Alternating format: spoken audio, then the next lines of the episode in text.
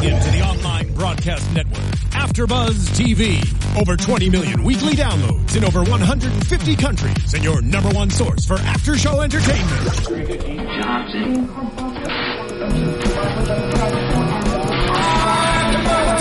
AfterBuzz TV, the destination for TV superfans, producing after shows for over 300 of your favorite TV shows, interviewing celebrities and showrunners, and bringing you behind-the-scenes exclusives. All thanks to E Entertainment's Maria Menounos, producer Kevin Undergaro, and internet leader Akamai. Now, let the buzz begin! Yeah. Getting into it. We're already getting heated over here. Hey, After Buzzers, and welcome to another Jinx After Show. Tonight we're going to recap episodes three and four The Gangster's Daughter and The State of Texas versus Robert Durst. Before we dive into all that, I want to make sure you guys are all subscribed to us on YouTube, youtube.com slash AfterBuzzTV. You can also listen to all of our podcasts on iTunes and SoundCloud as well. Be sure to rate, comment, subscribe. We want to know what you guys think of all the shows and the episodes. Do you think he did it? What's going on? What do you guys think of the show so far? Let us know. We are on the edge of our seats just like you guys. I'm Lauren Salaun and I'm joined tonight by Stef Z and Bobby DeMuro. How you guys doing? I'm good. And where can everyone find you guys on Twitter? You guys can tweet me at I A M S T E F Z. Thank you for the tweets this week. Oh, I Oh, got yeah. a good one that I'm going to share later. Interesting. I'm at Bobby DeMuro, and I would also like your tweets, I suppose. Oh, and I'm I'm, not. I'm at Lauren Salaun. and I want your tweets. I want your tweets. All right. Let's dive in.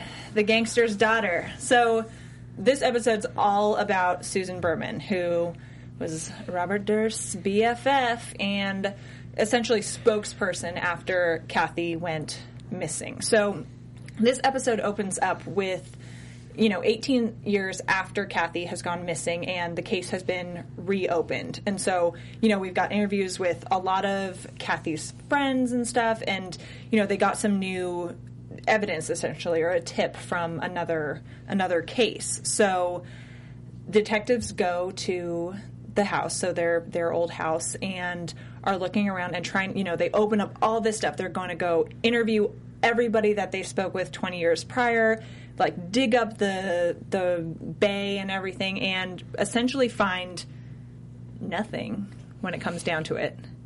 I mean, it had been 20 years. Right, right. So, what did you think you were going to find? well, nothing Well, if probably there was in the a water. body down there, it'd still be there. Well, or some uh, kind of years. something. I'm pretty sure that it would still. You 20 think years. It would, 20 years with an organic life form that's dead and decomposing, even underwater. 20 years a but long it'd be in a garbage bag. but Just saying. But I think because they were saying that they never even initially searched the house 20 years ago. So they go and search the house, find some like you know, secret little area that they the woman who currently owns it never even knew about. Yeah. You know, so I think everyone's hopes kind of got up for thinking there'd be something something in there or find some sort of evidence. Well, there's got to be. I mean, I'm sure there's cold cases where 20 years later they find. Like, they, there's cases of people on death row, and 20 years later they find stuff. So, I thought at first I was like, "Ooh, this is gonna be good. They're gonna find something." And then as soon as he started talking in his like creepy old voice about what they found, I knew it was gonna be nothing. so it was. But um, I don't know. I feel like, and again.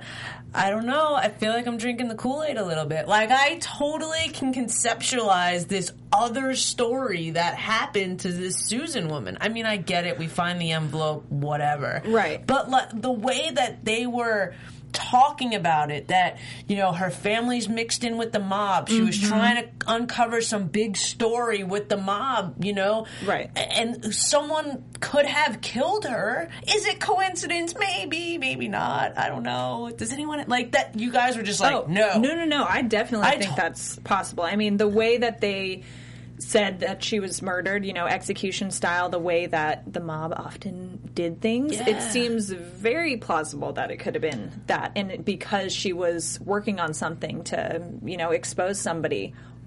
That somebody could very well have been Robert Durst. I think you've got to think, though, the mob oh, had they killed her, let's all just speculate like crazy. Yeah, yeah. Yeah. Devil's Um, advocate. this. had the mob killed her, they probably would not have left the body there to be found, then sent a letter in and said, hey, there's a cadaver, and then left the door open, which actually sped up the Unless process. They also saw the letter from Robert Durst and they were like, this guy, Robert Durst, we know he's wanted and he's crazy, so let's copy the letter and write that in the cadaver because that's what they find later, the letter with the Beverly. so you're saying the mob from 3,000 miles away blackmailed Robert Durst in the Susan Berman case. It, I'm knows? saying it's possible. I, I I like to look at the simplest option. The simplest option is the mob, Simple's which not is a which is a tightly run ship. That's not the simplest option though, because But when we there's find mob the in LA. no, no, no. What I'm saying, I'm saying the simplest option is not the mob. That's my Oh, point. okay. The mob Oh. is a tightly run like, ship. hold it. They're not going to leave the door open. They're Right. not going to put this letter and say, "Hey, there's a body. Go look Unless for it." they were trying to set him up. Right. But from 3,000 like miles away, a- the mob doesn't no, but know him.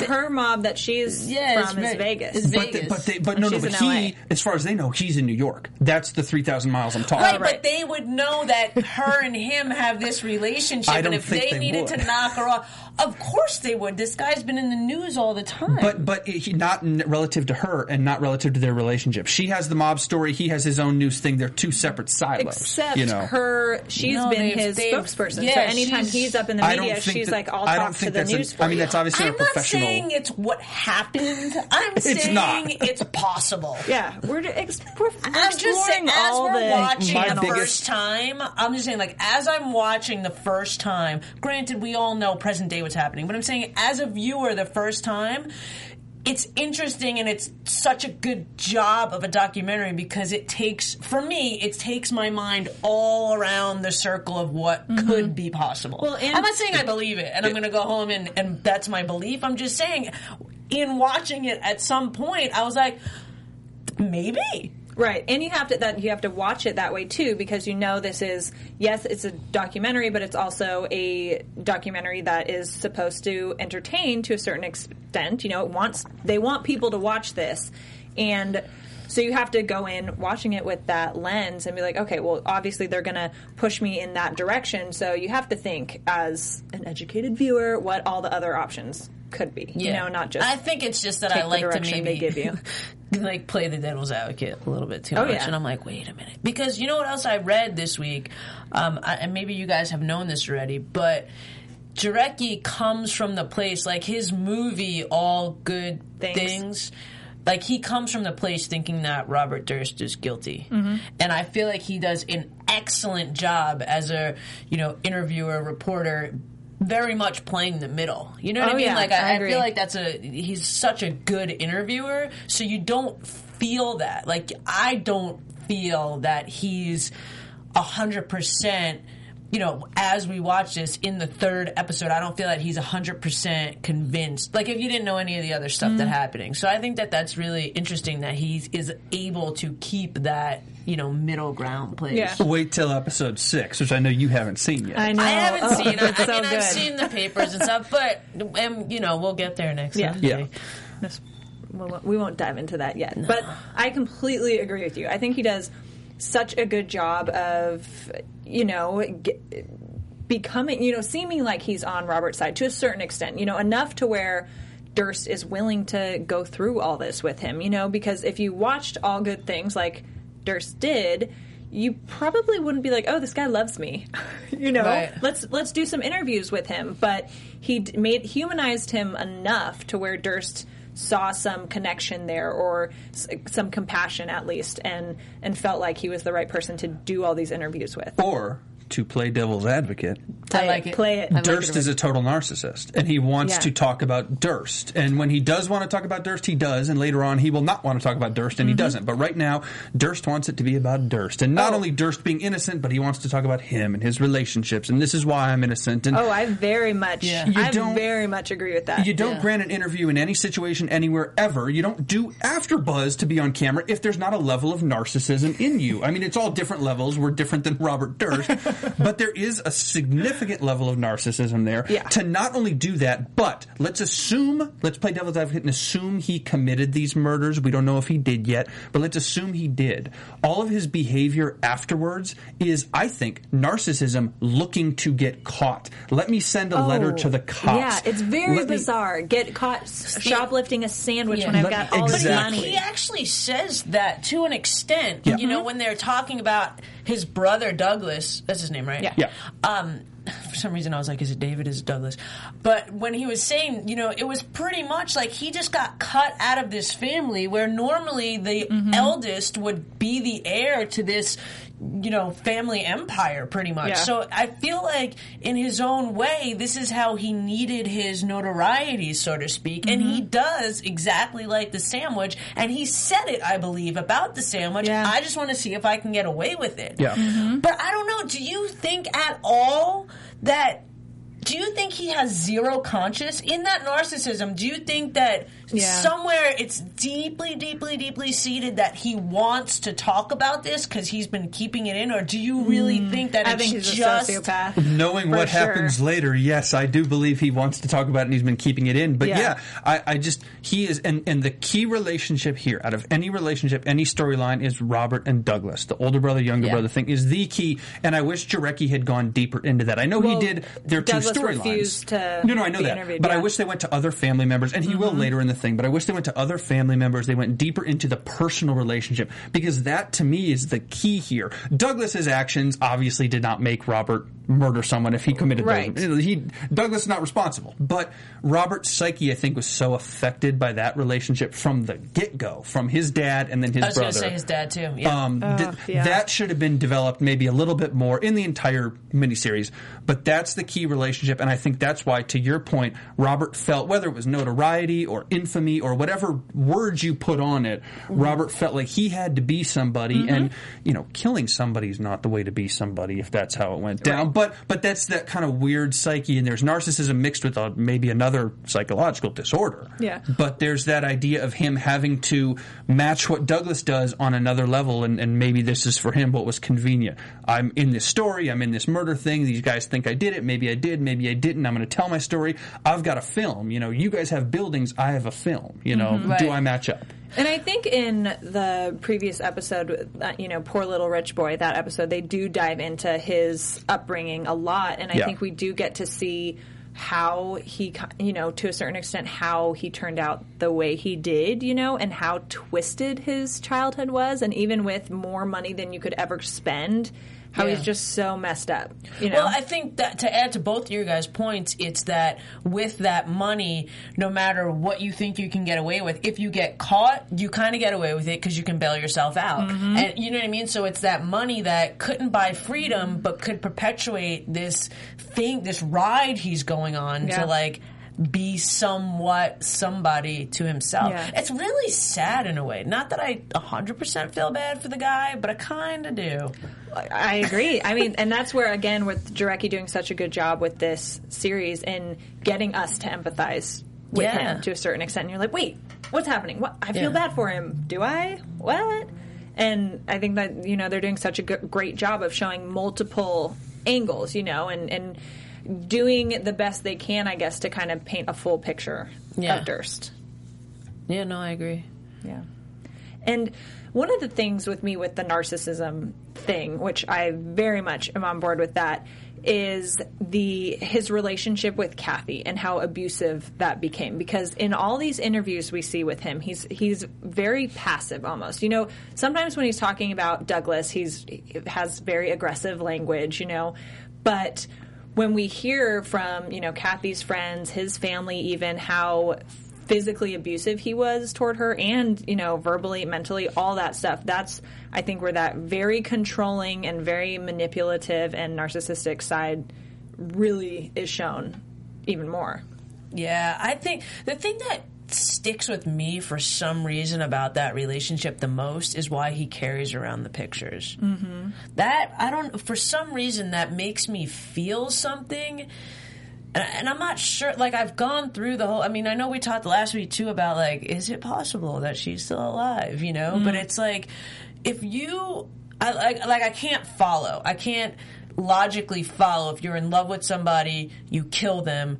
You carry their picture. You know what I mean? Like it doesn't. It doesn't math. A lot of this, I think, for me, doesn't mathematically, so to speak, No. add up. So that's why I'm like, well, wait. Well, what about this? What and, about this? And I feel like I identified a lot, I guess, with the end of the last episode. So not the ones we we watched for the for tonight, but when one of the detectives um, was like, you know, I don't think he kills for the thrill of it or because he likes to. You know, I I think if he gets backed into a corner, he's totally fine with killing, Killing, to get yeah. his way out of it, which based on how much we know about the case and everything that's going on, I feel like that was like right on the money with explaining it that way.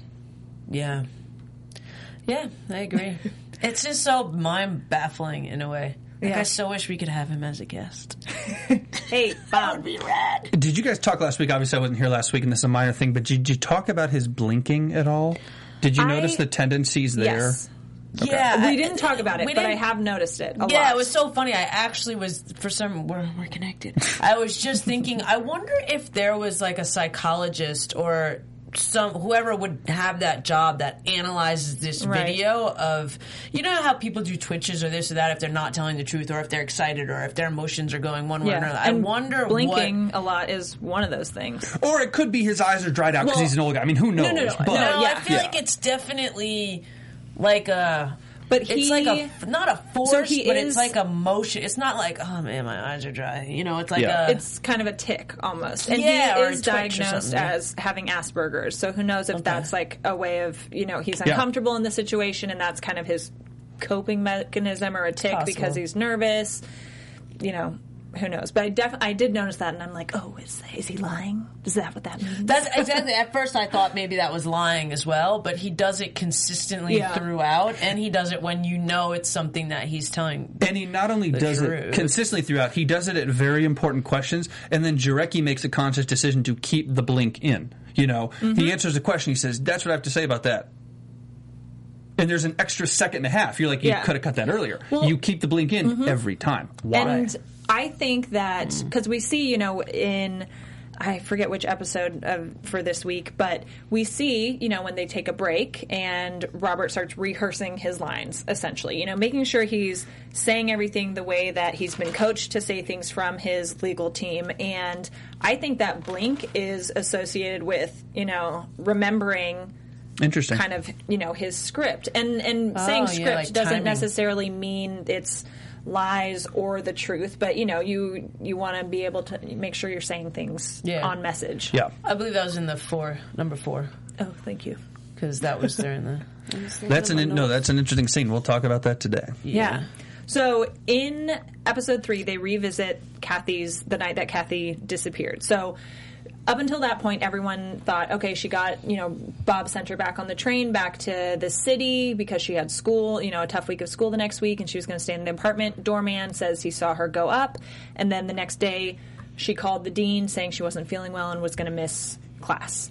And in this episode, there's a lot of skepticism about whether or not one she ever got back on a train. You know, if she even left at all. And the general consensus is that she never left. You know, never got back on that train. The last place she was alive was at there in in Ship Bottom. Is that where they? No, oh, South Salem. There's South no Salem. credible Yeah. evidence she ever left South Salem. Right. Yeah. Exactly. Quoted.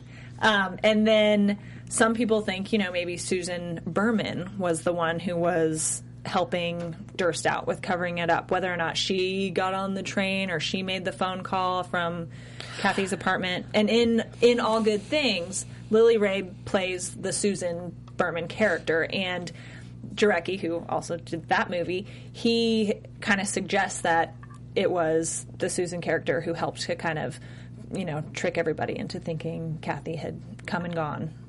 You know, because Lily pulls off a blonde wig, all that stuff. Yeah, I, you know, I was thinking that when I was watching, I was like, is that possible? But why would you? Well, number one, I don't think that you could trick the doorman. The doorman didn't say it. They leaked that the doorman said it. When they actually Right. interviewed the doorman, he said, Which "I never comes saw her." later. Yeah, Right, Yeah, that which comes, comes- out during five, I think. Yeah. But oh, spoiler. But um, Well, they've seen it all. well, maybe not. Um, what was I going to say? Oh, but no, but when they were suggesting in episode three that Susan was helping him at one point in time, I thought maybe maybe I was the only one that read into this that they tried to have Susan go to the building and go up to the room and mm-hmm. in some sort of disguise, but then when she would leave, clearly it wouldn't look like you know Kathy was leaving because it was Susan. Right, but yeah. I don't think. I mean, like in New York, if you have a doorman? I'm from New York. Like you, your doorman knows you. Like your doorman is going to recognize if it's you or if it's not you. So I wouldn't buy that. So that brings us back to what you said that that media that whoever built up that the doorman said that I think is false. I- yeah. like I don't think I you think could so, pull too. Maybe Susan helped with the phone call because sure that's a phone call, whatever. But like, why can they not trace that phone call? It was the '80s. Still, they tra- they traced all the they traced all the other ones back to the payphones and stuff. Why Yeah. did they Yeah. not trace that phone call? That was my big thing. Why Right. were they not like this phone call came in from? They didn't, right? They didn't say that. Well, not not as far could- as we know. Yeah. Could she have a key to their? Could Susan have had a key to their apartment and gotten in there that way as herself? Or I mean, Robert Durst did and brought Susan and was like, "Make this phone call." Yeah. You know, that's probably the simplest. knows? Right, but then someone would have saw Robert Durst Right. go to that Go place. there, which I don't think they did. no, Yeah. they definitely didn't. So, yeah, very very interesting. So when Wait, time out. It's Oh, yeah. just crazy though because it's it's why would he, you even make that story up?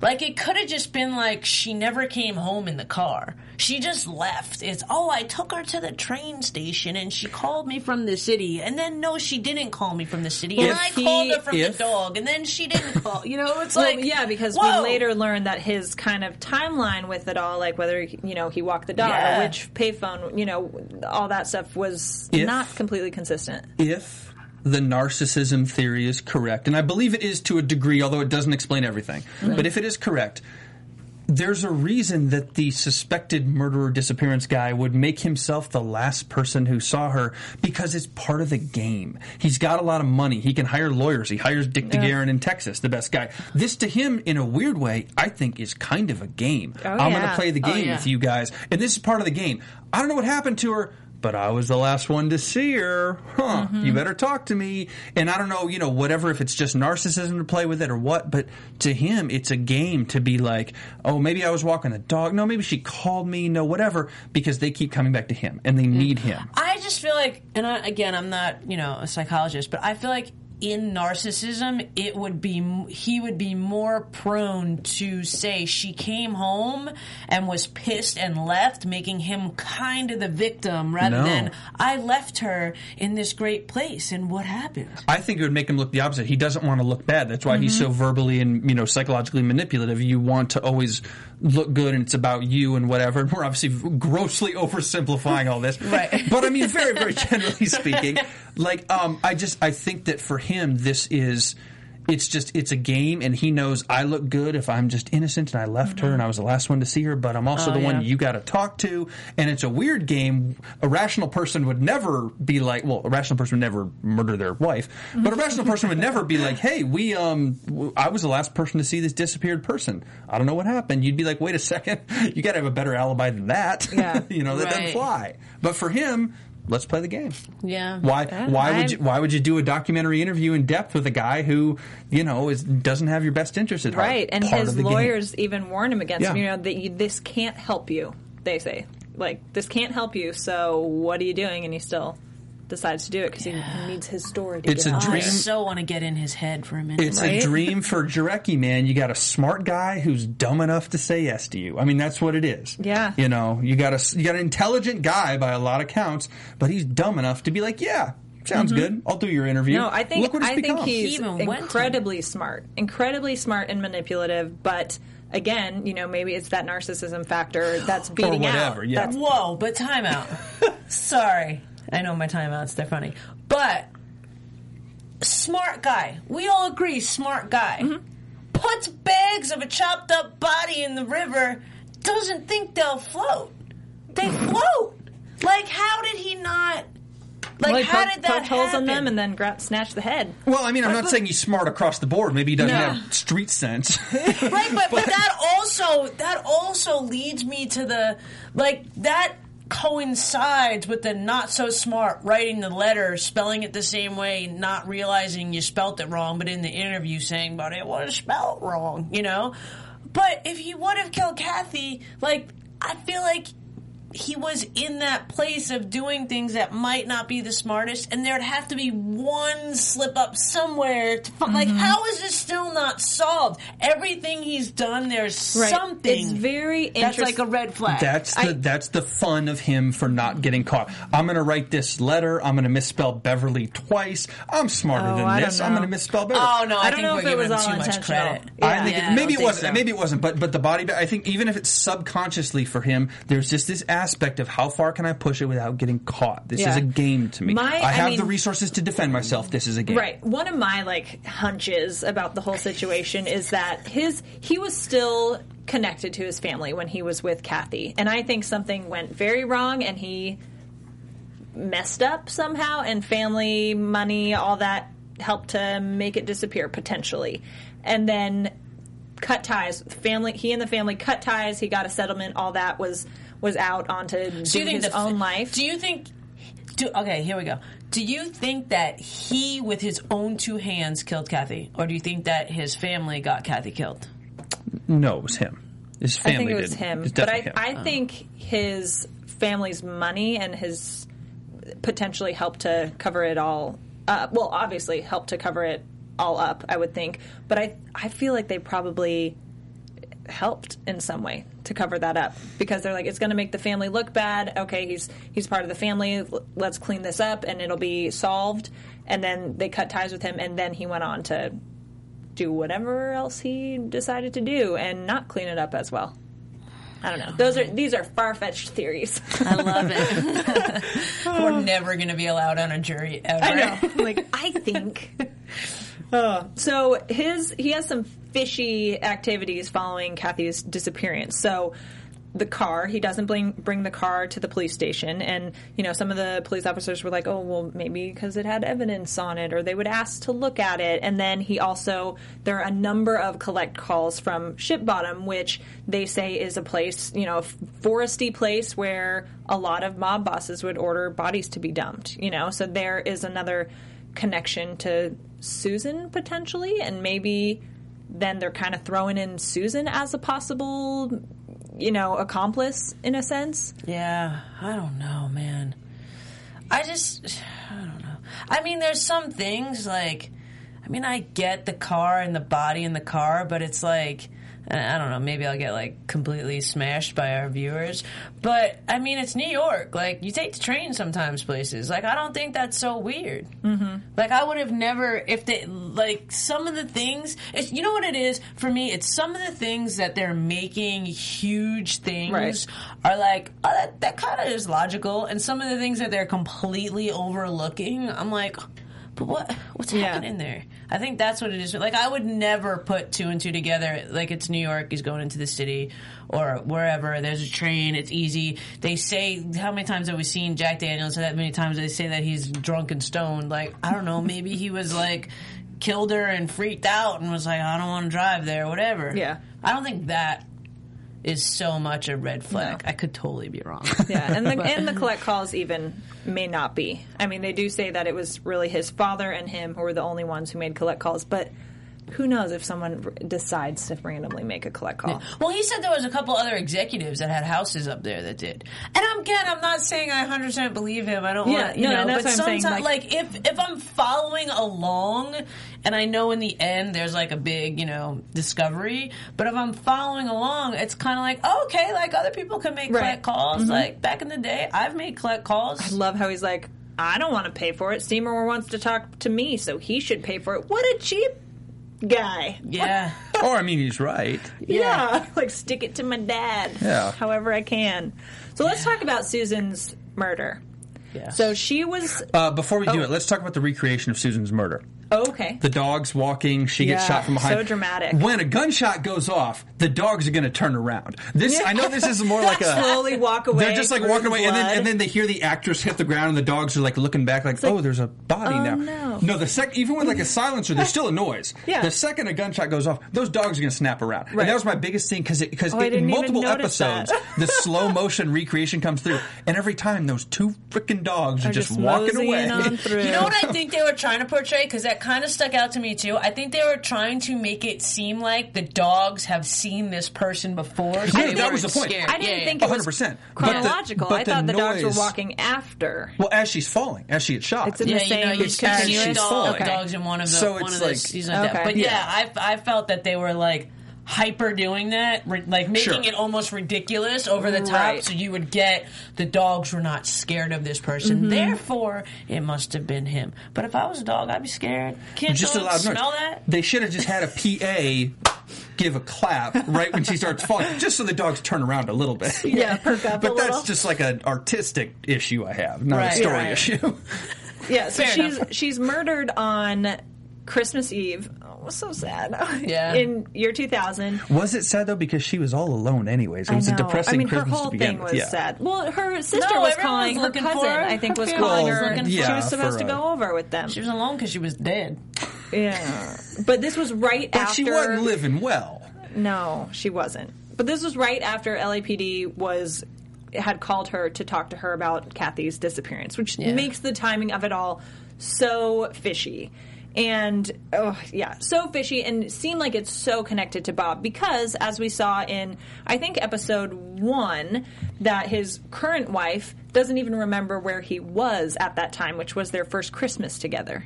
Yeah, His current wife, man, oh. you can see the wheels turning. Oh, she's getting Oh, paid so much to be his wife. Oh, not only that, but you can see the wheels turning in her head. She's probably like, wait a minute. I don't think I should have married this guy. wait a Oh, second. I think she totally drinks Oh, I think she knows that Yeah, who she she's- married, and she's like, she's whatever. I get a ton of money. up. I get a Ah, ton of money. I don't know about that. Yeah. Um, so, as, like you said, so the condition of her house, like pretty sad kind of situation that she's in. You know, she went from being raised by a very wealthy family and having a lot of money, like Robert, to kind of being struggling. And she's like not old, but like you know, middle age. So it is sad to see her in that situation and it seems like potentially you know she was hitting up people for money people had lent her money in the past and we see that you know bobby had lent her tons of money and i definitely don't think it was like money related you know the timing of the what does of it all. one do with that much money? There was like 9,000, 6,000, 500, 10,000, this thousand, Yeah, and 50 grand from 50,000 Bobby. from Bobby. What is she doing with that money? Like, did they say how, over how long of a time? That's just crazy. I mean, it's kind of irrelevant, but it's super paying crazy. her rent in beverly hills Yeah, down and out in Beverly Hills, is what she was. Right, Right. wow. so this episode kind of ends with the the note that's the big Yeah. kind of piece Before we get Oh, there, yeah. you know, I don't know if this stuck out to you guys at all, but what's the deal with Susan's son? Sareb Like, is that his name first, Sareb yeah, he never made sense for it to be Bobby. Then he accepts money from Bobby to send him to college. Then he's the one that finds this note. Yeah. I think he. So Susan wasn't his biological mother. He, that was his stepmom. And I think, you know, my kind of thoughts about it is that she was, you know, they, his, her stepchildren, like, loved her, it seems like. And she was a great addition to their life and she wasn't in it for all that long and so i think they were kind of you know he was maybe trying to cling on to anything that you know the people that were her friends and he seemed like this this guy that he was he was Susan's best friend. So he was like okay yeah you're you remind me of my mom. You know all these stories about my mom. You loved my mom and so I think that's comforting in a It way. also speaks to Robert Durst's manipulation abilities. Oh, yeah. Um, if you have two women, in Susan and Kathy, who he's very much manipulated, whether or not Mm-hmm. he killed them, it can be, I think, logically deduced fairly well that he's manipulating them because he's at least doing it with Susan with fifty grand. That's a form of manipulation because that relationship changes. You've also now got him manipulating Sarah and saying, "Hey, how much is college?" I'll, I'll give you whatever 100 grand or whatever he said.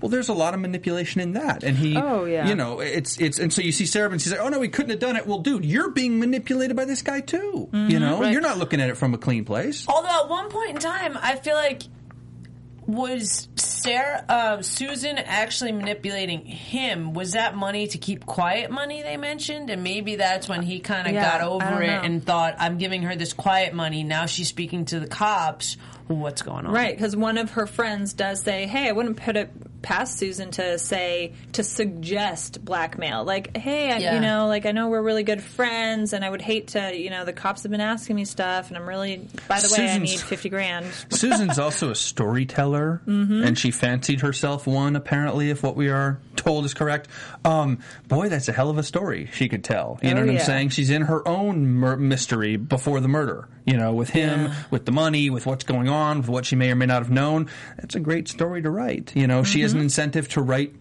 a story about that, perhaps. You know, Oh, yeah. potentially one day. I don't know. Yeah, and who knows if that big thing that she was working on was potentially related to him and not the mob or Kathy's disappearance. You Yeah. never know. You know. Oh, so oh man, I still want to know where's Kathy at? Are we ready to dive into I think so. episode four? Yeah. The state of Texas versus Robert Durst, the big case. Now this one, this episode just makes uh, like gives me chills like the whole time. I've watched it a couple times now and just how skilled his legal team is. It's almost literally the O.J. Simpson of Galveston. Like that's Yeah. literally almost what it's exactly like.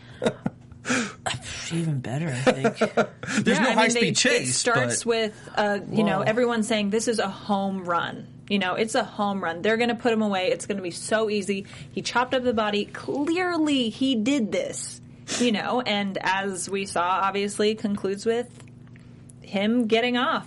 well, listen. Aside from Robert Durst, this is a commentary on our legal system and how. I, I know you don't like the verdict, probably, but how valuable our legal Oh, system is. I, I completely agree. with the idea of reasonable doubt. You have to prove beyond a reasonable doubt because when you don't, if you don't have reasonable doubt, a lot of guys in kind of similar situations to Bobby Durst go to jail for murders they don't commit. You know what I mean? And we can, Oh, yeah. we could debate for No, I- days about if it's better to have an innocent man go to prison or a guilty man to walk free, and which is Mm-hmm. you know better than that. But it just speaks to. And they interview jurors.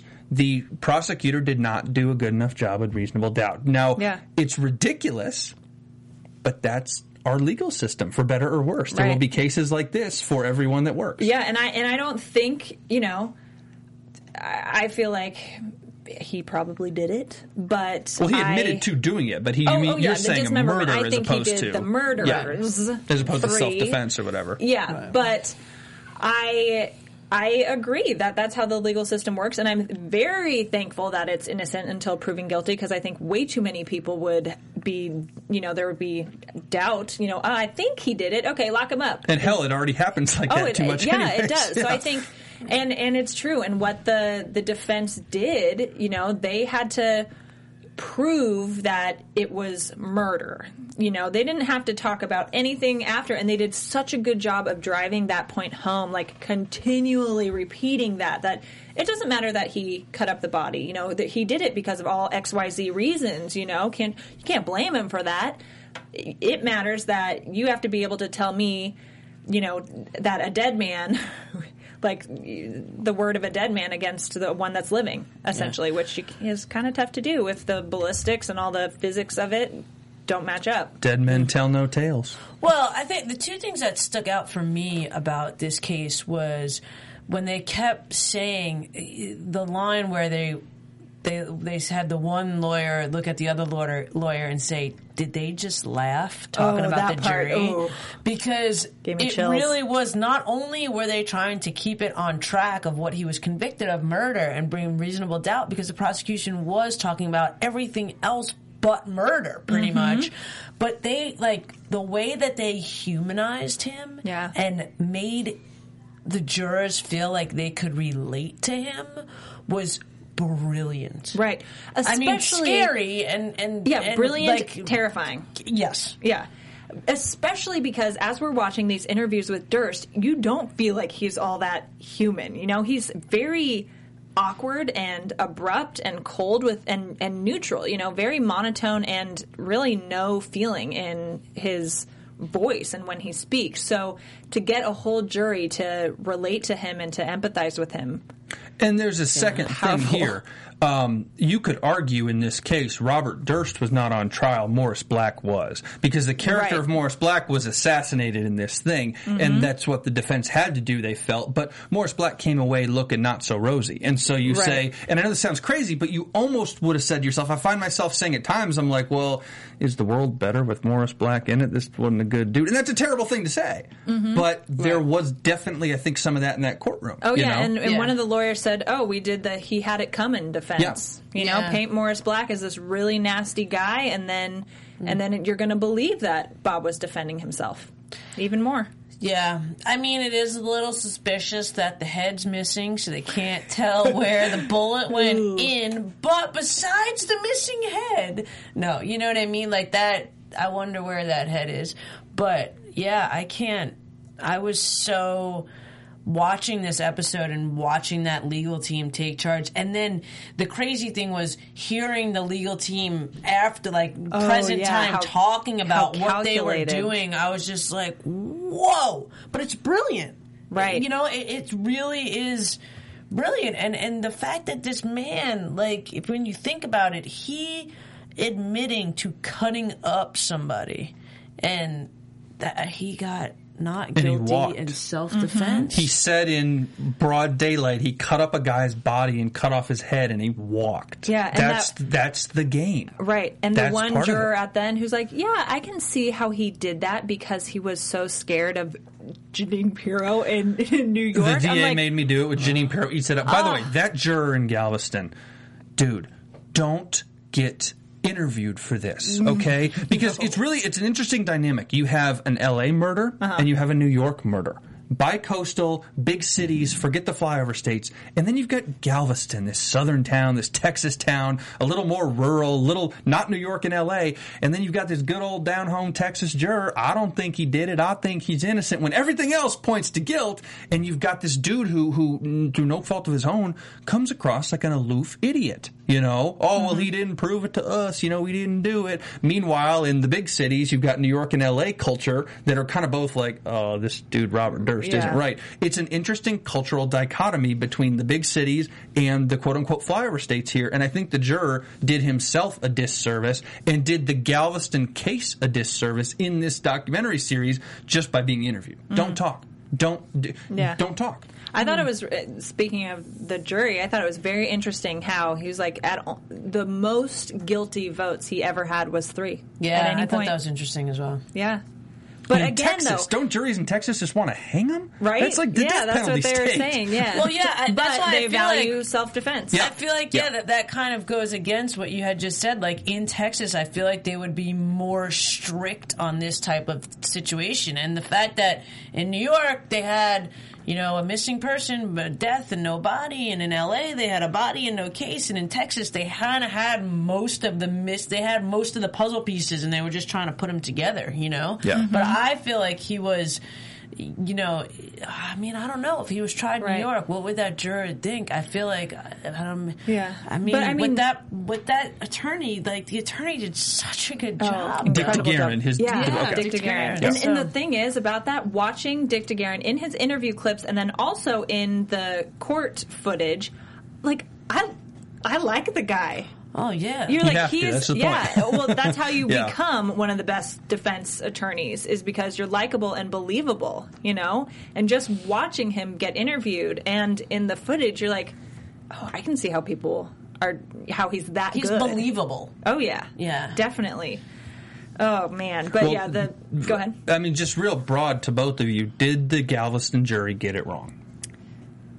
I No, that's what I'm going to say. I my gut says he did it, but no, I don't. I think you know, as I was watching it, I'm thinking, okay, if I was on that jury, everything points to him having done it. Yeah. But can I say when there's two men in a room with the gun, one comes out alive and one's dead, that I for sure know that it wasn't self defense? No. I couldn't. where there's I'm a where there's smoke there's fire guy, but Yeah. he's in trial for the Galveston murder there. He is not on trial in Galveston for New York or LA. And that's the thing. He's Yeah. only there and for not, one. e- not even that. He's not on trial for dismembering and all Right. that. He's on, you know, trial for murder. And from what the jury was given, I think they made the correct choice. Yeah. Mm-hmm. Whether or not I agree with it, whether whatever, whatever you know else, but in that situation. You know, there's a lot of, there's, well, I don't want to go on that tangent. But yeah, in that Mm-hmm. situation, I feel like they uh, made the correct choice. Yeah, yeah, and I think with our justice system, I mean, I'm very thankful that it's innocent until proven guilty. But then there are times like these and O.J. Simpson, well, where guys who seem to very much have committed the crimes they've been hmm, accused of get Both off. have a lot of money. Weird. That's the other thing. It's a lot of money for Yep. yeah. What's the common denominator between those two guys? Absolutely. a lot of Yeah. money. Yeah. You know what I thought was really creepy, and I think it was maybe in the third episode though when he was doing all the disguises. Sorry, tangent real No, quick. go when he was it. doing all the disguises, and when he shaved his eyebrows, and Jarecki was like, "Did you shave your eyebrows off too?" And he says like. Of course I did that. And to who doesn't shave Yeah, their he's like, "Did you do that on purpose?" Yeah, and he was like, "Of course, who shaves their eyebrows by mistake or whatever thought- he yeah, said." on I don't accident. know I thought it was so it was funny. I was just like, Like, "Whoa." does, does he have a sense of humor?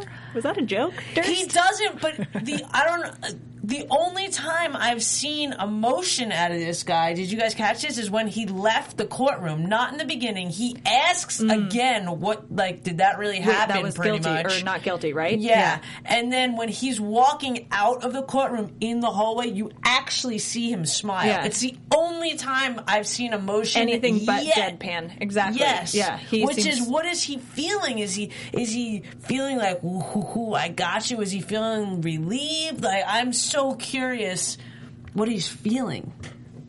Uh, yeah, I agree, and that was interesting to see how we've seen him just at one level pretty much the whole time, and then you see that footage, and it is a guy who is relieved and excited and totally happy about the outcome, which could be because you're you did it and you got set free, or because you didn't do it and you justice was had. You know, Yeah. who knows why it happened that way.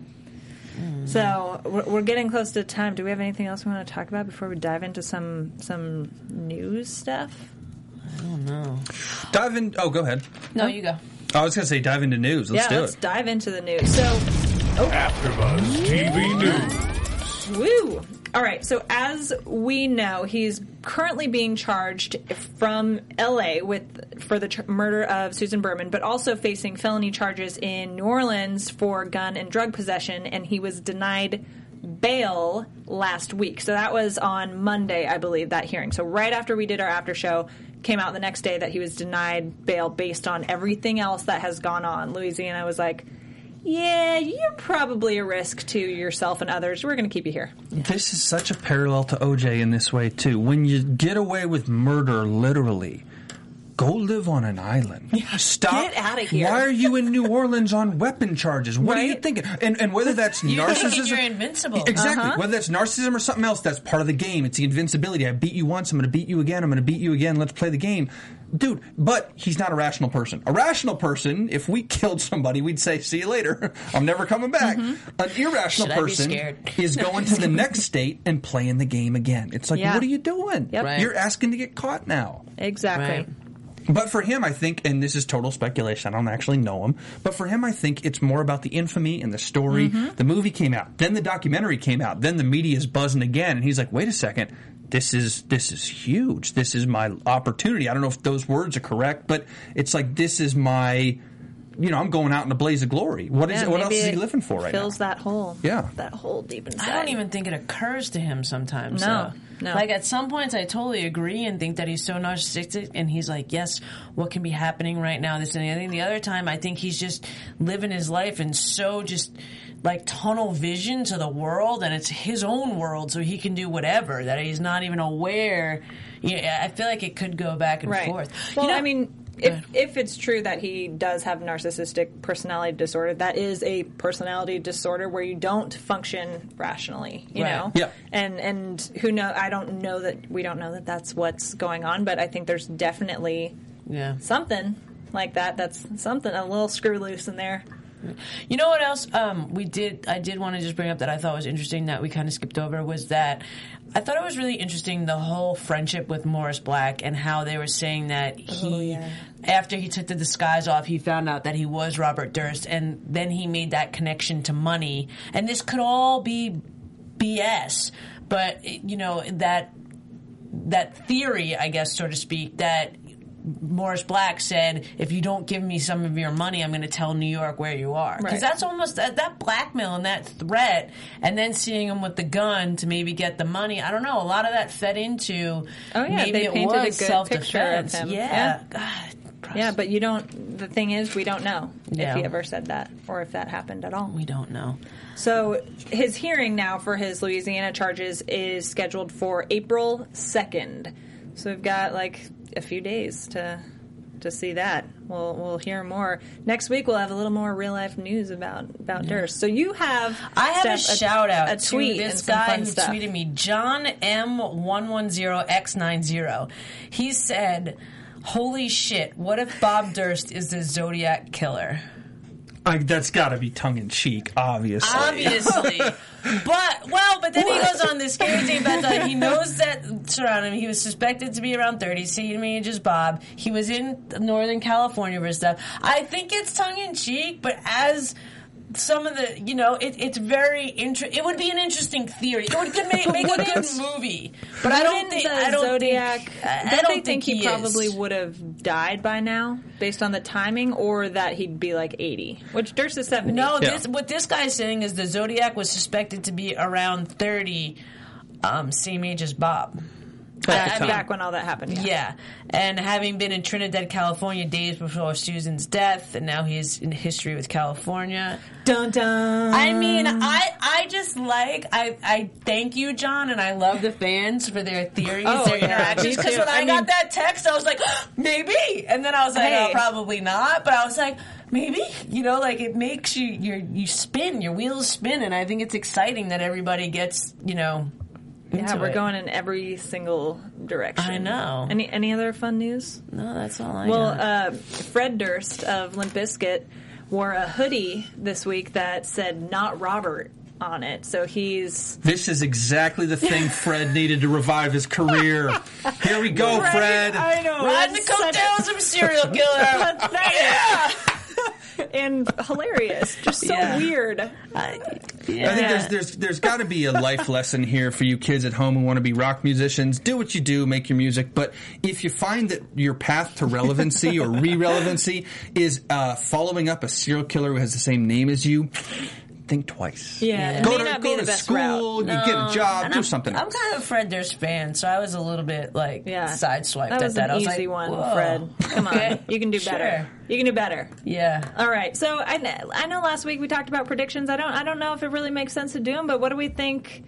I mean, what do we what do we think is going to happen with his his hearing in in Louisiana in a few days? Well, the speculation of what I've heard happen. Oh, and I believe in episode four is when we actually heard him messing with the mic, which I feel like plays later. Yeah, that his lawyer came in and said your mic's hot when He's he- rehearsing his even when. Jarecki, Yeah. you know, took a break. So I feel like that plays. But I don't know. I'm just very. Um, I'm excited about the next two episodes. I'm excited to see what happens in real life. It's kind of awesome that this is something that's happening. It's you know we cover a lot of shows here at AfterBuzz, so Mm-hmm. it's this is happening, but in real life there's something happening that's different from it, but coincides. So I Right. think that's really interesting to see how it all shakes out. And um, yeah, I just I've really enjoyed this series so far. I enjoyed letting myself go to those, you know, quote unquote irrational places of like, well, maybe maybe she's still alive. You know, like I really like the ride Mm-hmm. that they've taken me on so far. Yeah. You want a prediction from me? Yeah. I think he'll Your walk feelings? on both of the other murders. You think he's going to be innocent? I think it's all. Well, we don't have a murder. We don't have any murder charges from right. New York. Or both the other cases, both the No other issues. Um, uh, let's be honest. But I think he's going to walk on both of the other issues because if you don't have a body, you don't have a case. Right. I mean, it's Yeah. co- virtually impossible, if not totally. And I think on the other one, it's unless there's other evidence that comes to light or something else Well, happens. there Even the must, letter? There must be new evidence that resulted in the arrest in the first place, which I don't know if that's the letter. You know that it. Yeah. Of course, us having watched the Jinx, we're like, oh, the letter's the new evidence. But who knows if they have something even more better. More better. Wow, it's getting late, and I'm talking It real good. Right, but but if they had the letter, and you know how how Jarecki put it in a safety deposit box or whatever, wouldn't they? What's is that like client privilege? Like, wouldn't they? This wasn't made last week. Like he's now being mm-hmm. held and now found guilty on something. This had to be made. A while ago, in order to be edited and caught and put on television, wouldn't they have told? Like, it's not like they aired it and Oh, the yeah. police like drove to Saw his that. house and was like, "You got the Yeah, letter." watched you know? it, and they're like, Well, but to, Eureka! to a certain extent, I think that, that public pressure puts, you know, public outcry puts pressure on police in situations like this, yeah, you know. I'd agree. Yeah. So to a certain extent, maybe they did watch it and drive to his house. I don't know if that's a literal way it happened. and and maybe but- they you know i would think that Jarecki in seeking justice because he has said he wants to uncover the truth i would think that he would tell the police about what's going on as it happens you know he doesn't want to derail his oh, show Oh, I totally disagree with you. I think he would tell, unless somebody was in danger right now. I think he would tell afterwards because you got to get your he story doesn't want to first. get his show kinda derailed agree. okay You gotta get your story I first. you're kinda probably right I kind of agree You're that he right. probably has to be in contact with the police to say, "This is how long I'm going to film for." Like in this time period, I mean, I'm sure the police is like in cahoots with what's happening as Mm-hmm. a whole, but I'm there sure there has to be some sort of security that Jarecki's walking around the city with this guy. He's doing all these interviews, whatever. I mean, his brother got a bodyguard. I'm sure they had some sort of, sort of protection, Right. But I feel like the the the contract was that he would get to finish Mm-hmm. before he had to reveal, and maybe that's what it was because this show finished a couple weeks ago, and it's just happening now. So if Yeah. they, if essentially the episode four. You know that would have been six weeks ago or, or a month ago. So, and he's just getting arrested now. So, I don't think it was they watched and drove over there. yeah. No, not at all. Yeah. I think the police definitely knew ahead of time. Who knows if Jarecki disclosed it as soon as he got that? But then, like my thoughts of it are maybe he that letter came up and police are aware of it, and then dive back into the investigation and uncover something else. yeah. Perhaps. I guess we'll see. I guess we yeah, will. I mean, I guess it Oh, helps that so you have. exciting. It it helps the police to even that. It helps the police to rethink. If you've had this cold case and you have you know someone else telling the story slightly differently, it could spark something that could spark something else. You mm-hmm. know, Get you thinking on a yeah. So we'll see. out of the box. Yeah, a little out of the box. Yeah, all right. Thrilling love yet it. again. So intense. All right, folks. Thank you, everybody out there, for tuning in with us again this week. Be sure to check back next week. And once again, subscribe to us on YouTube, youtube.com slash AfterBuzzTV. Find the podcast on iTunes and SoundCloud as well. I'm Lauren Salaun, and you can find me all over the internet at Lauren Salaun. And you guys, where can everyone find you online? You guys can find me at I am S T E F Z. I am StefZ.com. You know, the basics. Twitter at Bobby DeMuro. Awesome. Cool. Yeah. Tweet us. What do you, who do you think did it? Is he the Zodiac killer? All this stuff. what do you guys think? Let us know. Thanks for tuning in. From executive producers Maria Menounos, Kevin Undergaro, Phil Svitek, and the entire AfterBuzz TV staff, we would like to thank you for listening to the AfterBuzz TV network. To watch or listen to other after shows and post comments or questions, be sure to visit AfterBuzzTV.com. I'm Sir Richard Wentworth, and this has been a presentation of AfterBuzz TV. Buzz you later. The views expressed herein are those of the host only and do not necessarily reflect the views of AfterBuzz TV or its owners or principals.